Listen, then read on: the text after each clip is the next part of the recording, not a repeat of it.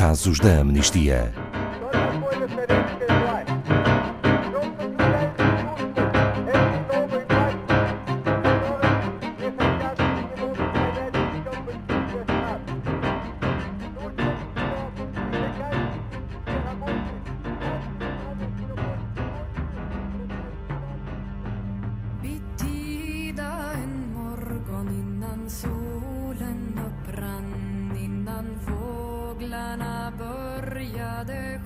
O nome de Greta Thunberg tem ganho eco nos jornais e nas redes sociais, sendo apontada como uma heroína pelos direitos ambientais.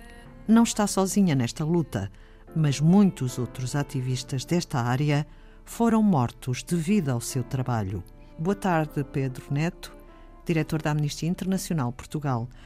É realmente um nome bem conhecido de Greta Thunberg. A Amnistia Internacional atribuiu-lhe um prémio recentemente. Boa tarde. É verdade, a Amnistia deu-lhe o prémio que dá todos os anos a uma pessoa, uma entidade que se revela excepcional na defesa dos direitos humanos e o deste ano foi para a Greta Thunberg e para o movimento estudantil, o Fridays for Future, que foram designados nossos embaixadores. A Greta agradeceu o prémio uh, e disse mesmo que o prémio não é meu, é de todos. E é de facto incrível ver como o reconhecimento que estamos a receber e sabemos que estamos a lutar por algo com impacto. E é muito bonito como esta jovem não acolheu os louros para si, mas os dividiu com todas as pessoas, com todo o movimento que lhe dá voz e, e com quem ela trabalha. Pedro Neto, para quem ainda não sabe, o que é o movimento estudantil Fridays for Future?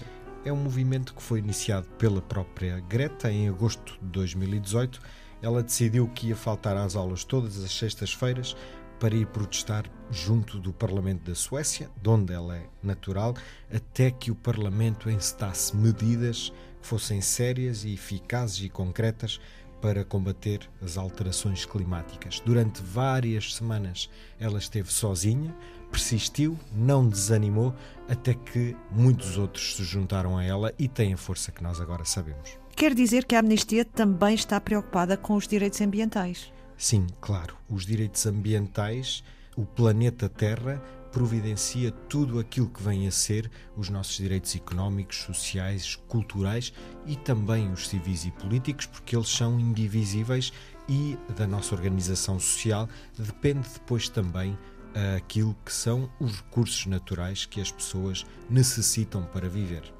Dê-nos um exemplo de que forma o ambiente está relacionado com os direitos das pessoas, Pedro Neto. Um exemplo muito concreto. Por exemplo, quando uma empresa, na, no seu trabalho, na senda do seu trabalho e da sua produção, polui a área onde vivem pessoas.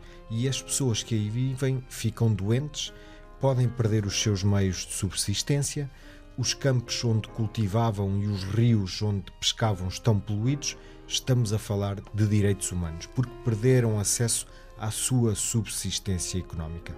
O ambiente tem, por isso, de ser protegido, tal como as pessoas, pois somos interdependentes. Este ano, o relator especial sobre a pobreza extrema e os direitos humanos da ONU apresentou um relatório sobre o qual as alterações climáticas terão um impacto devastador para as pessoas, sobretudo para todas, mas sobretudo para as que já são pobres. E qual será esse impacto? Esse impacto prevemos que sejam milhões de pessoas que terão dificuldade em alimentar-se, devidamente, claro, não tendo outra opção senão migrar para não sucumbirem à fome e à miséria.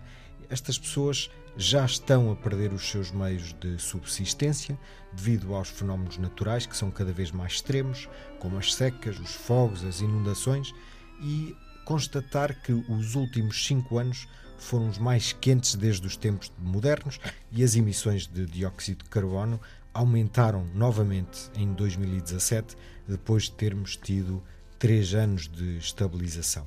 Segundo o Banco Mundial, portanto, é o Banco Mundial que diz se o planeta chegar aos 2 graus de aquecimento, entre 100 a 400 milhões de pessoas estarão em risco de fome extrema e entre 1 a 2 mil milhões de pessoas não vão ter acesso à água potável.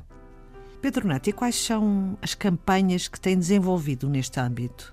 Nós temos feito inúmeros trabalhos de investigação que depois também dão, consequentemente, em campanhas.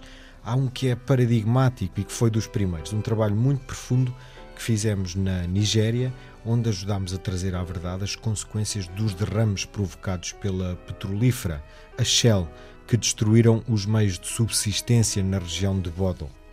No início de 2015, a Shell acabou por pagar uma indenização às comunidades afetadas pelos derrames, no entanto, a verdadeira dimensão da catástrofe que eles fizeram ocultaram também.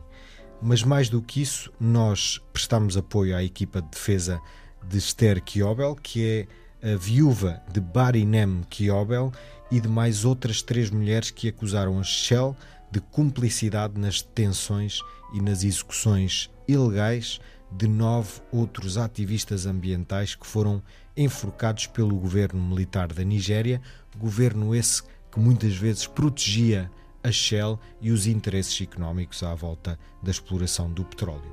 No Brasil também temos falado muito sobre as consequências de políticas que têm provocado a devastação da Amazónia ao longo dos anos, os ataques às comunidades indígenas, a própria inação de Bolsonaro quanto aos incêndios dos últimos tempos e deste verão, que está tão bem recente nas nossas memórias e que nós criticamos e apelamos a medidas concretas para a proteção da Amazónia, e também fazemos um trabalho muito prolongado e persistente ao longo dos últimos anos para proteger ativistas ambientais em Madagascar, na restante África e na América Latina e, sobretudo, no Brasil, onde em 2017, só em 2017, 57 ativistas ambientais foram assassinados por causa de silenciar as suas vozes que incomodavam muitos interesses.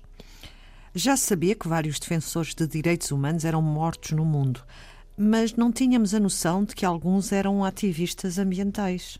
Os direitos humanos e o ambiente afrontam muitos interesses uh, e muitos interesses económicos do lucro e afrontam muitos interesses individuais versus o, o interesse do bem comum.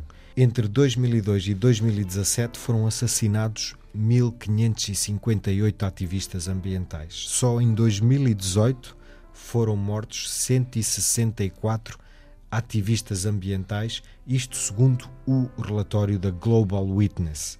Por vezes as razões do ativismo misturam-se. Protege-se a terra, protege-se o ambiente e isto tudo para se proteger a vida humana e as comunidades que dependem de determinado habitat onde eles vivem e habitat esse que é ameaçado. Pedro Neto, pode nos dar um exemplo de alguém que foi morto a defender os direitos humanos? Um dos casos que temos acompanhado nos últimos tempos é o de Berta Cáceres. É uma líder indígena, defensora de direitos humanos, foi assassinada em 2016 nas Honduras. Ela tinha trabalhado muitos anos para proteger o rio Gualcarque, dos potenciais efeitos negativos de uma barragem que fosse construída na região.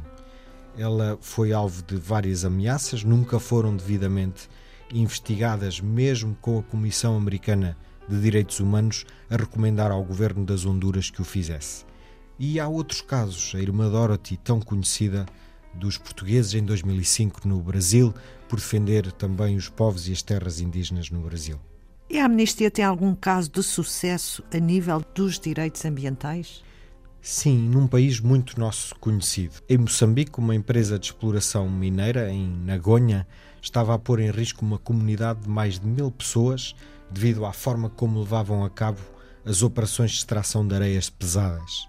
Devido ao desequilíbrio que causaram no ambiente, a aldeia costeira, com mais de mil pessoas que lá viviam e que viviam daquele habitat e ecossistema sofreram com as cheias que destruíram 48 casas e 290 pessoas ficaram sem abrigo. A Amnistia Internacional lançou um relatório em março do ano passado, criou bastante barulho nos mídias, fez pressão para que o governo moçambicano resolvesse esta situação e protegesse os seus cidadãos. E isso veio a acontecer em final de maio do mesmo ano, quando o governo de Moçambique suspendeu as operações da empresa. Isso prova que a ação faz realmente a diferença. O que podemos fazer hoje, Pedro Neto? Faz, de facto, faz a diferença. Mesmo quando parece que não é imediato, a insistência acaba por eh, resultar. Podem aceder ao nosso site, amnistia.pt, assinar a nossa petição pela Amazónia, podem ir estando atentos a tudo o que vamos publicando no nosso site, também nas nossas redes sociais e, acima de tudo, o que podemos fazer todos nós é informarmos-nos, não nos deixarmos enganar pela teia de mentiras em forma de notícia e, infelizmente, os assuntos relacionados com o ambiente têm estado rodeados de controvérsia sempre. Há notícia e contra-notícia, e alguns defensores ambientais têm sido vítimas também do discurso de ódio, de campanhas de desinformação que pretendem descredibilizá-los para ser mais fácil descredibilizar também a sua mensagem sobre a proteção ambiental. Se há algo que nós podemos retirar daqui é que a informação é poder e precisamos de estar atentos. Obrigada, Pedro Neto, diretor da Amnistia Internacional Portugal.